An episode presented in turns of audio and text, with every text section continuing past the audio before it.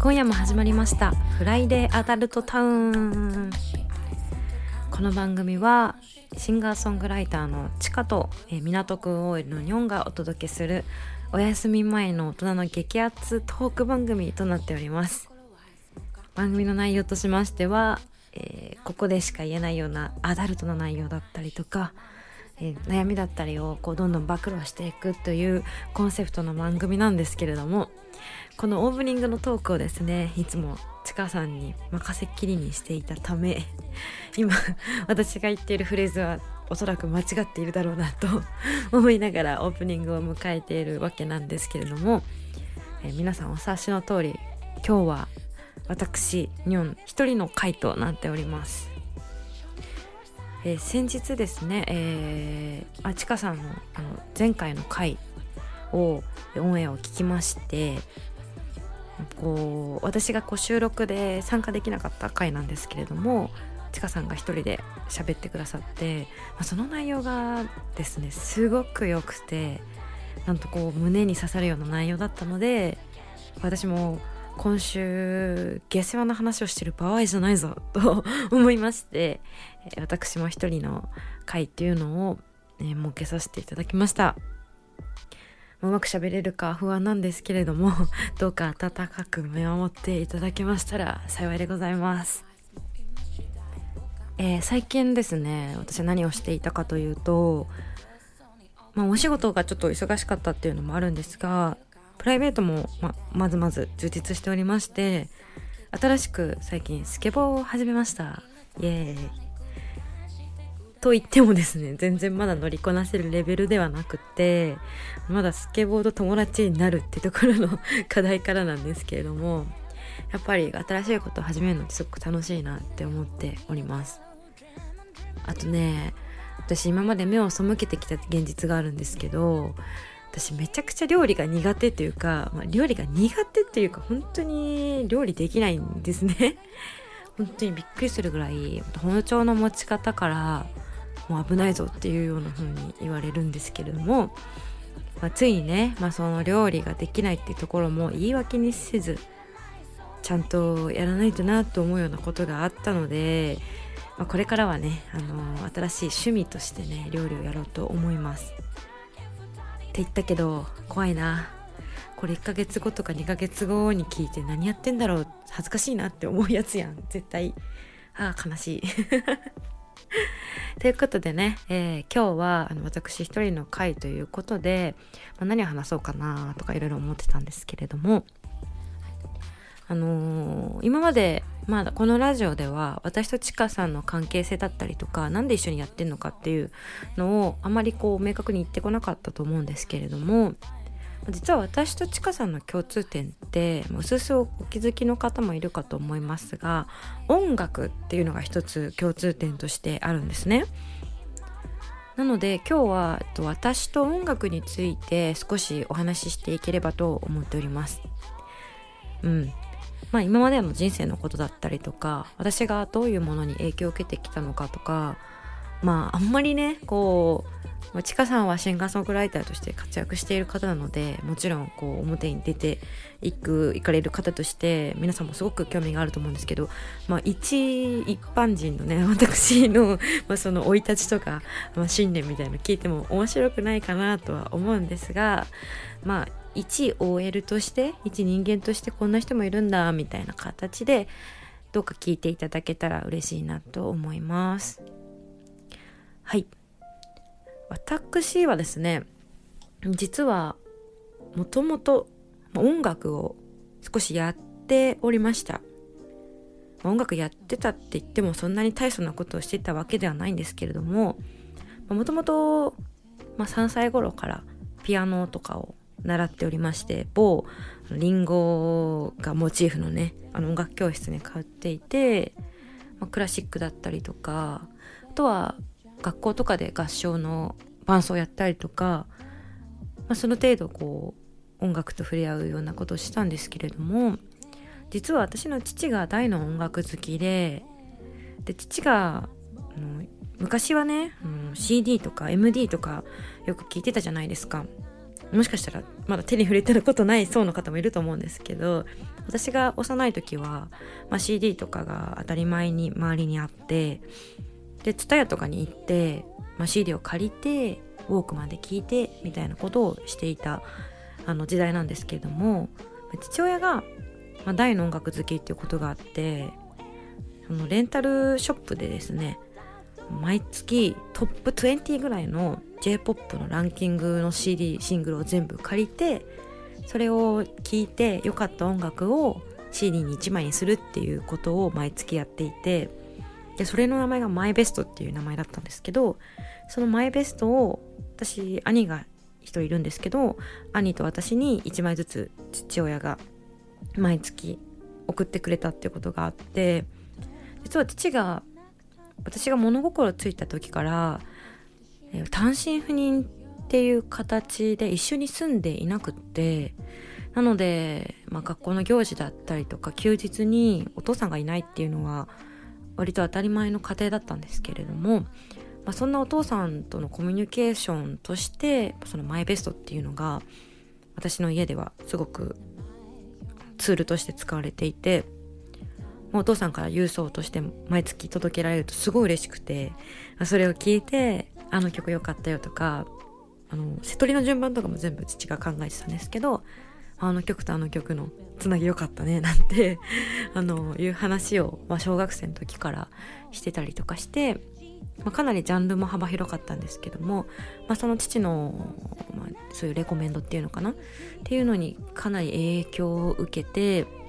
まあ、音楽大好きな、えー、幼少期でした。それで中学校2年生の時に「太陽の歌」っていう映画に出会うんですね。でこの映画っていうのがご存知の方もいると思うんですけれどもシンガーソングライターのゆいが初主演した映画になってまして太陽に当たることができない難病を抱えた少女と、ま、太陽の下でサーフィンに明け暮れるあの塚本隆が演じるサーフィン少年のねこう真逆の生活を送った切ない恋愛を模様を描いているんですけれども、まあ、この映画の中で、まあ、主人公のユイが、まあ、日中は太陽を浴びることができないから夜日が沈んでから駅前のロータリーで、えー、路上ライブをするっていうシーンがあるんですね。それ私を見た時にまあ、こんな女の子がごっついギターしょって駅前に一人で深夜に行ってろうそくに火をつけてジャーンってこうギターを弾いている姿にすごい一人の、まあ、人間としてすごく憧れを抱いて自分の考えていることっていうのをこんな風にアウトプットできるんだっていうのを初めてそこでカルチャーショックを受けてその姿を見て私も弾き語りをやりたいなと思って始めました。最初はギターとかもちょっとやってみたりしたんですけれども私はもともとピアノやってたっていうのもありましたし、まあ、自分の作るメロディーなんかもピアノの旋律に合わせて作ることが多かったのでピアノの弾き語りという形で当時札幌に住んでたんですけれども札幌のたぬき工事っていうところで、まあ、後にゆいがあの路上ライブをするっていう場所と同じ場所で あの私は高校時代に、弾き語りのライブをやったりとかしていました当時からダンスも私趣味でやってたんですけれどもダンスと、まあ、歌っていうのは結構両軸としてあの自分の趣味としてやってたんですけれどもこう何か自分の思っていることっていうのをこうやっぱ表現するっていうことに対してすごく楽しさを覚えていた学生時代でした。ただ私自分の作る音楽っていうものにすごく自信がなくて、まあ、自信がないというかあの周りにすごく才能のあるミュージシャンシンガーソングライターの人がすごく多いところで育ったんですね。なのでその周りの天才たちが作る曲を聴いてはああ私ってあんまりそういうセンスないなって思ったりもう自分がすごく音楽好きっていうのもあったので自分の音楽と客観的に比べてしまったりとかあったんですね。何も考えずにこう自分の思ってる感性のまま作ってるっていう方もいる中でまあ、変にそういう知識とか理性が働いてしまって私は自分の作る曲っていうのをうまくできなかったっていうのが高校生の時にすでにありました。で大きなきっかけになったのが私の同級生で同じあの僕女音楽やってた弾き語りの、えー、女の子がいたんですけどもその子の作る曲っていうのがすごく、まあ、センスがあるというか天才というか私もその子の音楽がすごく大好きでっていうのもあって、まあ、自分の中では悔しいっていう思いよりかは、まあ、こういう素晴らしい音楽がもっと世間的に聞かれるべきだなっていうふうに思ってたんですよ。そんな中とある大きいオーディションで、まあ、その子がグランプリを取ったんですよ。で同じような活動をしていて結果が出た彼女を見てすごく悔しいっていう気持ちも もちろん当時その時はあったんですけどもそれ以上に嬉しかったというかあ彼女の音楽はこうやって評価されてよかったなってちょっと冷静になってる自分もいましたでそんな時に私はもともとロックとかポップスとか、洋楽とかすごく好きだったんですけどすごく影響を受けたのがつんくさんなんですよ つんくさんといえばモーニング娘。のプロデューサーであったりもともとシャ乱Q のボーカルだったりとかあのそういう印象があると思うんですけれども私はもちろんそのモーニング娘。を曲を作ってるつんくさんも大好きだしつんくさんが手がけているハロープロジェクトっていうプロジェクトがあったんですけれども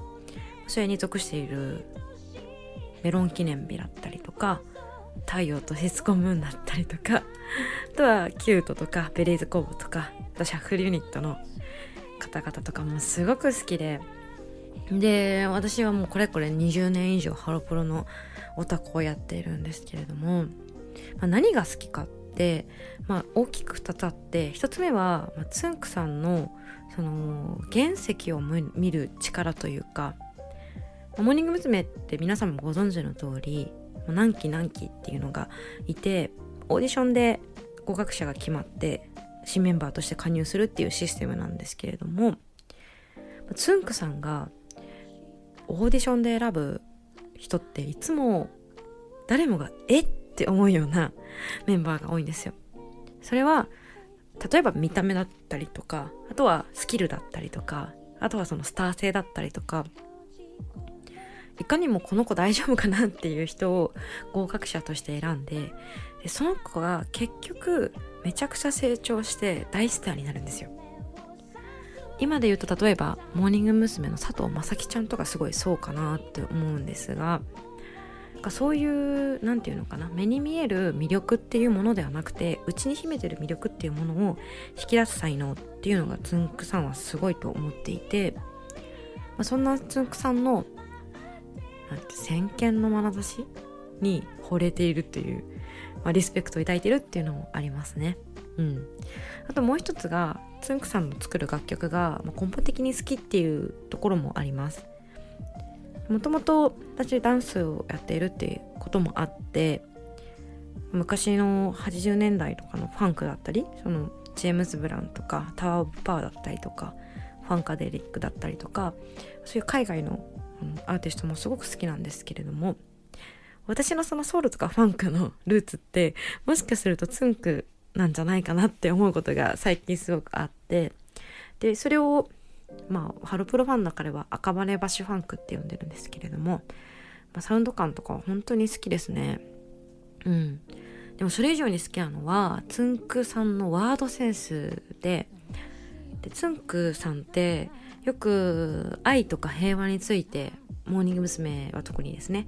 うん、書くことが多いんですけれども、ま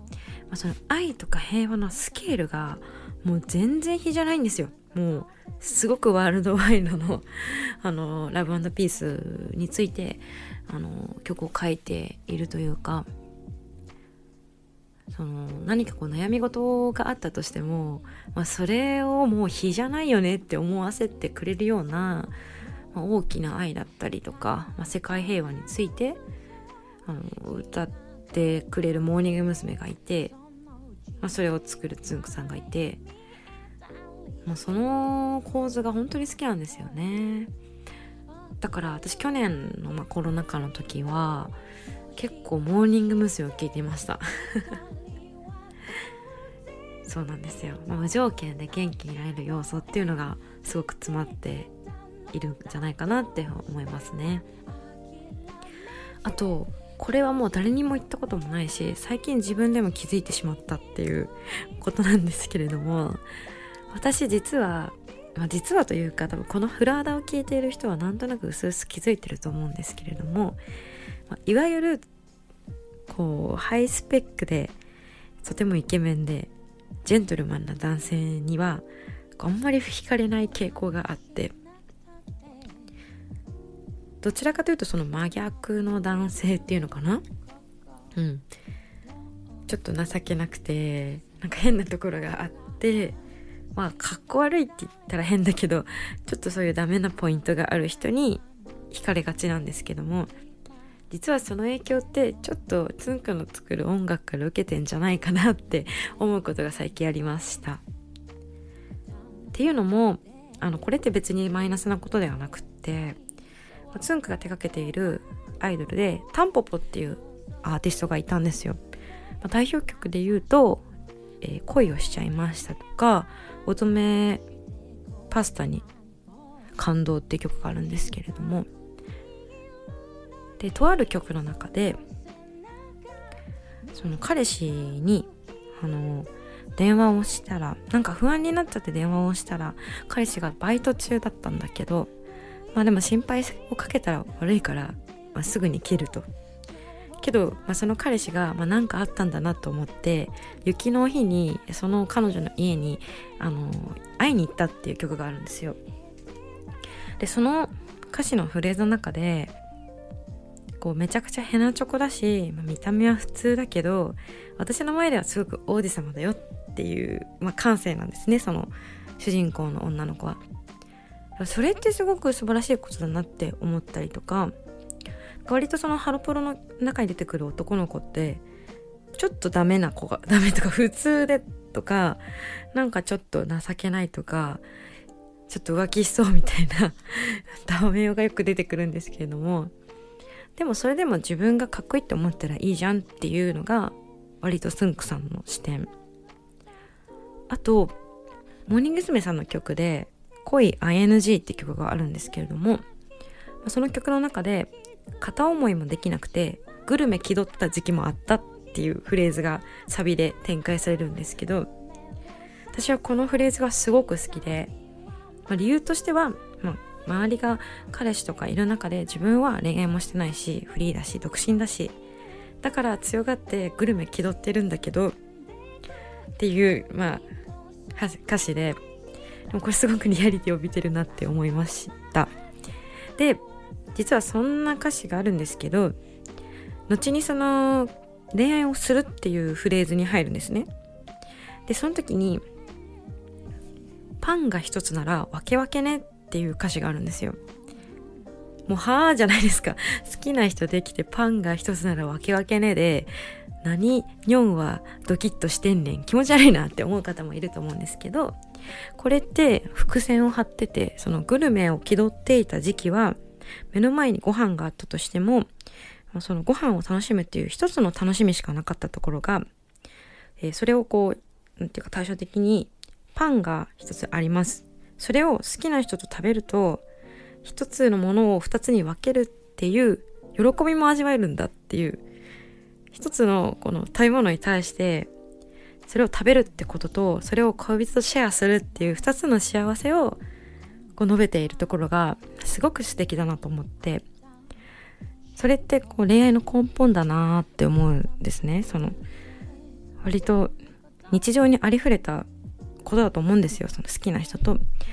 パンとかなんかこうなんだろう何でもいいアイスクリームとか、まあ、たこ焼きとか、まあ、そういうのを分け合って食べるって付き合ってたら普通のことなんだけどその普通のことがとても幸せで好きな人といて幸せだ好きだなって思うタイミングだってことをが歌ってるのがすごく好きなんですよね。うん。だから、まあ、その大それた幸せじゃなくて目の前にあるその小さな幸せを大事にしようよっていうつんくさんの感性がとても好きですうん、まあ、ちょっとそんな感じで話それましたけどあそうですね。そうやってこうつんくにすごく影響を受けてあと影響を受けたアーティストで言うとあジュディマリーさんがすごく好きでした、まあ、ジュディマリーさんは、まあ、1992年とかに結成して2001年には解散してるバンドなので、まあ、息は短いですし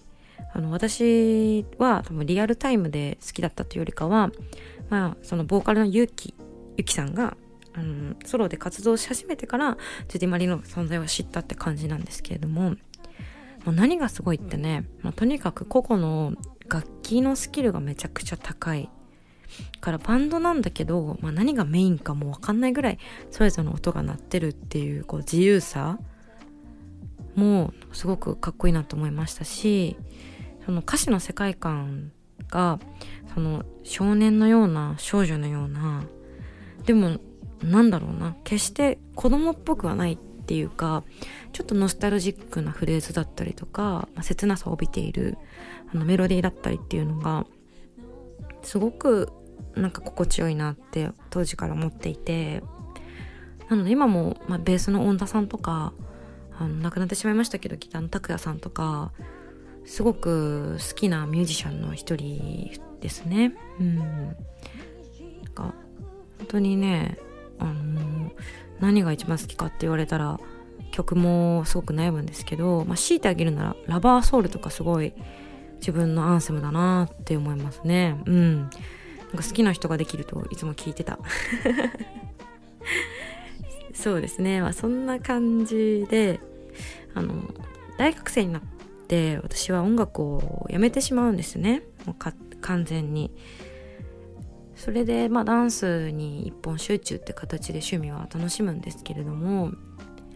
大学3年生ぐらいの時からまたその自分が音楽と関わるっていう意識がこう芽生え始めた頃があって一つは DJ っていうものを始めてみたっていうのもありましたし、もう一つは就活を始めるにあたって自分ってどんな仕事したらいいんだろうって、まあ、誰もがいろいろ考えると思うんですけれども私の場合はもう自分ができることってもう一つしかないよなってぐらい音楽しかなんだろうな選択肢がなかったんですよね。うん、何をするにも結構自己肯定感が低くて自分に向いてる仕事とかあんのかなって思ってたんですけどまあ、そんな自分が唯一こう誇りを持てるというか自信を持っていることって、まあ、最初その高校の時に感じたこととして言いましたけどこの音楽がいいって思うその感性だったりそのロジックに関してはすごく自信があって 変なんですけど変な自信なんですけど例えばこう今すごく最前線で活躍しているアーティストがまだ売れてない時からあなんかこの人たち売れるなって思ったりあの、まあ、売れることだけが音楽の成功じゃないと思うんですけど例えば DJ とかやっててこの人にはこんな音楽を聴かせたいなっていうそのチョイスがすごくまとえているんじゃないかなって自分で自信を持って言えたんですよね。うん不思議と音楽を押し出す力はあるのかなみたいな風に思っていてまあそれで音楽の仕事をやりたいって本格的に思って、まあ、中学校ぐらいの時からうすうす、まあ、つんくみたいになりたいなって思ってた思いがまあすごい確かになったんですけれどもあの、まあ、当時私教育学部にあの在学したんですけれど大学3年生の時からはほぼ音楽の授業しか取ってなかったですね。まあ、本当に楽な学部ですぐにあの単位を取り取り終えてしまったっていうのもあったんですけれども、まあ、大して勉強してないのに音楽のことに対してだけはすごく前向きにいろいろと考えられるっていうか、まあ、勉強もしたし歴史も学びたいし、まあ、その資本主義としてどういう書かれ方してんのかってところもすごく気になったし、まあ、そんな感じで音楽に対してだけは熱意を持って勉強していて思いもすごく募っていたので、まあ、就活はあの、まあ、そういった会社一本で受けてました。うん、だからその会社たちが最初実は全落ちしてて今の会社も実は最初不合格だったんですけど就活浪人しようかなって思ってた時に追加の合格をいただいて、まあ、ご縁があって今の会社にいるっていう感じですかね。うん、で私の今のやっているこう業種っていうのがいわゆる A&R っていう業種なんですけれども何かというと音楽そのアーティストさんが作る音楽の、まあ、制作だったりとか、まあ、そのクリエイティブだったりとか、まあ、宣伝だったりとか、まあ、大きな枠で言うとそのアーティストが目指すべき未来の方向性みたいなのをこういろいろとなんてカスタマイズしたりとか一緒に考えて、まあ、それをディレクションしていくっていうあのお仕事なんですね。私がまあまさにすごくやりたかったことっていうのもあるんですけれども実はこの職種に至るまで、えー、まあ、6年間今6年目なんですけれども全然違うお仕事もしたりしてました。例えば、まあ、アニメだったりとか声優だったりアイドルだったりとかいわゆる、まあ、その日本の中で活発な動きをしている市場の,、まあそのまあ、ものを扱ったりだとか、まあ、そういうお金の流れを見るっていうようなことを学んだりもしましたしそうですね。あとは、ま、テレビをの番組作ったりとか、まあ、雑誌とかイベント作ったりとかいろいろしてたんですけれどもうんまあすごい勉強になることもたくさんした上でもちろんそのエンタメっていうコンテンツが、まあ、そのちゃんとビジネスとしてあの消費されてちゃんと儲かっていくっていうその何て言うのかなリズムみたいなものはすごく大事だなって思った上で でも私はやっぱりその音楽ってものはなんだろうなこうすごくコスパの悪いものだと 思っておりましてこう世の中でいうビジネスってこうローコストでハイパフォーマンスをすることが割とこう求められたりするじゃないですか。だけど音楽ってすごくこうコストをかけて作ったものが必ずしも売れるかと言われたらそうではないんですね。どんなにこう頑張って作ったクリエイティブ時間をかけたあの楽曲 MV も世に出したら一瞬ですよすごい切な的なものでまあそれがこう跳ねるか跳ねないかもなんかちょっとそのギャンブル的なところがあるというかそれで言うと、なんていうかすごくコストパフォーマンスの悪い、あのー、ビジネスだなっていうのはすごく思うんです。うん。だけど、私はそれでいいと思っていて、それでもいいと思ってるってすごく開き直っているし、あのー、裏側に立つ人間がこんなこと言っちゃいけないっていうのは重々承知なんですけれども、もちろんアーティストがちゃんとその音楽をして生計を立ててそれをなりわいとしてやっていけるってことをこうサポートするのが一番の使命だなって思うしではそうしてあげたいなって思う気持ちもすごくあるし現にこう音楽だけをやってるわけじゃなくて働きながら生計を立てて音楽をやっているっていう方もいる中でなんかその人たちに時間とそういう余裕を与えたいなってすごく思うし悔しく思うこともあります。だけど、まあそういう内部的な事情を差し置いた時に、私音楽自体でこうメイクマネーをするっていう概念をそもそも一番には思っていなくて、なぜなら、まあ、音楽ってそのお金に換え難いその感情を動かす力があるからと思っているからです。なんかちょっとすごい臭いんですけれど、まあ、それは私自身がまあ、人生の中で何度かもう本当にダメだなって思った瞬間があったんですけど、まあ、その時に、まあ、どんなものを買おうがどんな時間をこう使おうがなんだろうなどうもこう気持ちが和らがなかったものがとある音楽を聴いただけですごく一瞬で心を揺さぶられたりとかなんかすごく温かい気持ちになったりとかなんかそういう、まあ、音楽の魔法のような力っていうのを私はすごく信じていましてなんかその力があるってなんか素晴らしいことだと思うんですよね。これは音楽に限らずなんですけれどもだからうん、まあ、どこかで本当に人生やめたいなって思っている人がいたりとか、まあ、何かにもどうしようもない気持ちを抱えている人が、まあ、一人でも音楽の力で、まあ、明日も生きてみようっていうふうに思えることっていうのはすごくなんか本望というか、まあ、それがもう1万人だろうが1,000人だろうが100人だろうがそれが1人だろうがまあいてくれたら本当にそれはすごい私は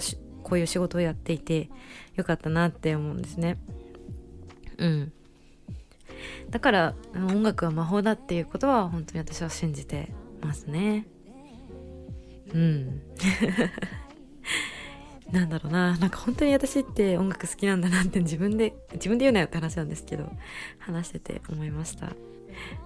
そうですね。こう、具体的にどんなアーティストやってるかとかは、まだ皆さんにお伝えできないところはあるんですけれども、ま、とりあえず、とりあえず、皆さん、地下を聞いてください。これあれですよ。そういうプロモーションじゃないんですよ。本当に、あの、巣から思うことで、ま、さっき言った私がこう生きる活力っていうテーマってもうちかさんの音楽が、ま、すごく最大的にこう持っている力と思うんですね。から好きになったっていうのもありますし、まあ、これからもちかさんの音楽ってあのいろんな人を救っていくんだろうなっていうのを思って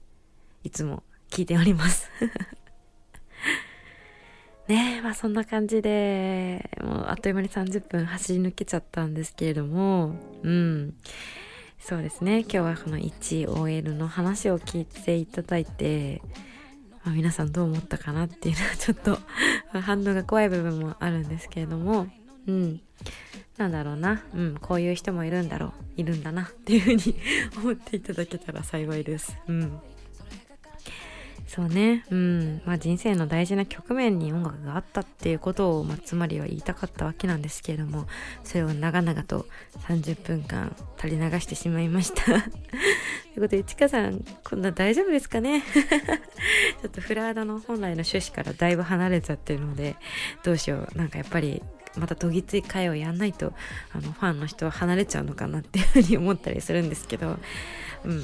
でもすごいよね。話の振り幅めちゃくちゃあると思うわこのラジオ。うん。だからなんだろうなこういう真面目な回も含めてこうフラダを好きだって言ってくれる人が増えたらまあ嬉しいですよね。うん。なんかこうちかさんと私で話してほしいことやテーマがあったら全然アダルトじゃなくてもいいですし些細なことでもいいんですけどあのいろいろこれからもラジオ続いていくと思うのでぜひちかさんの地下アンダーバー地獄まで メッセージをお送りください。はい。そんな感じで、えー、本日はもう終わりになるんですけれどもうん、えー、また来週お会いできたら嬉しいなというふうに思います。はい本日は港区オイルのニョンが、えー、お仕事の話を お届けいたしましたえー、明けない夜にえ迷える子羊たちの明けない夜に差し込む光になればこれ幸い ということで来週もまたお会いしましょう。きょんでした。バイバーイ。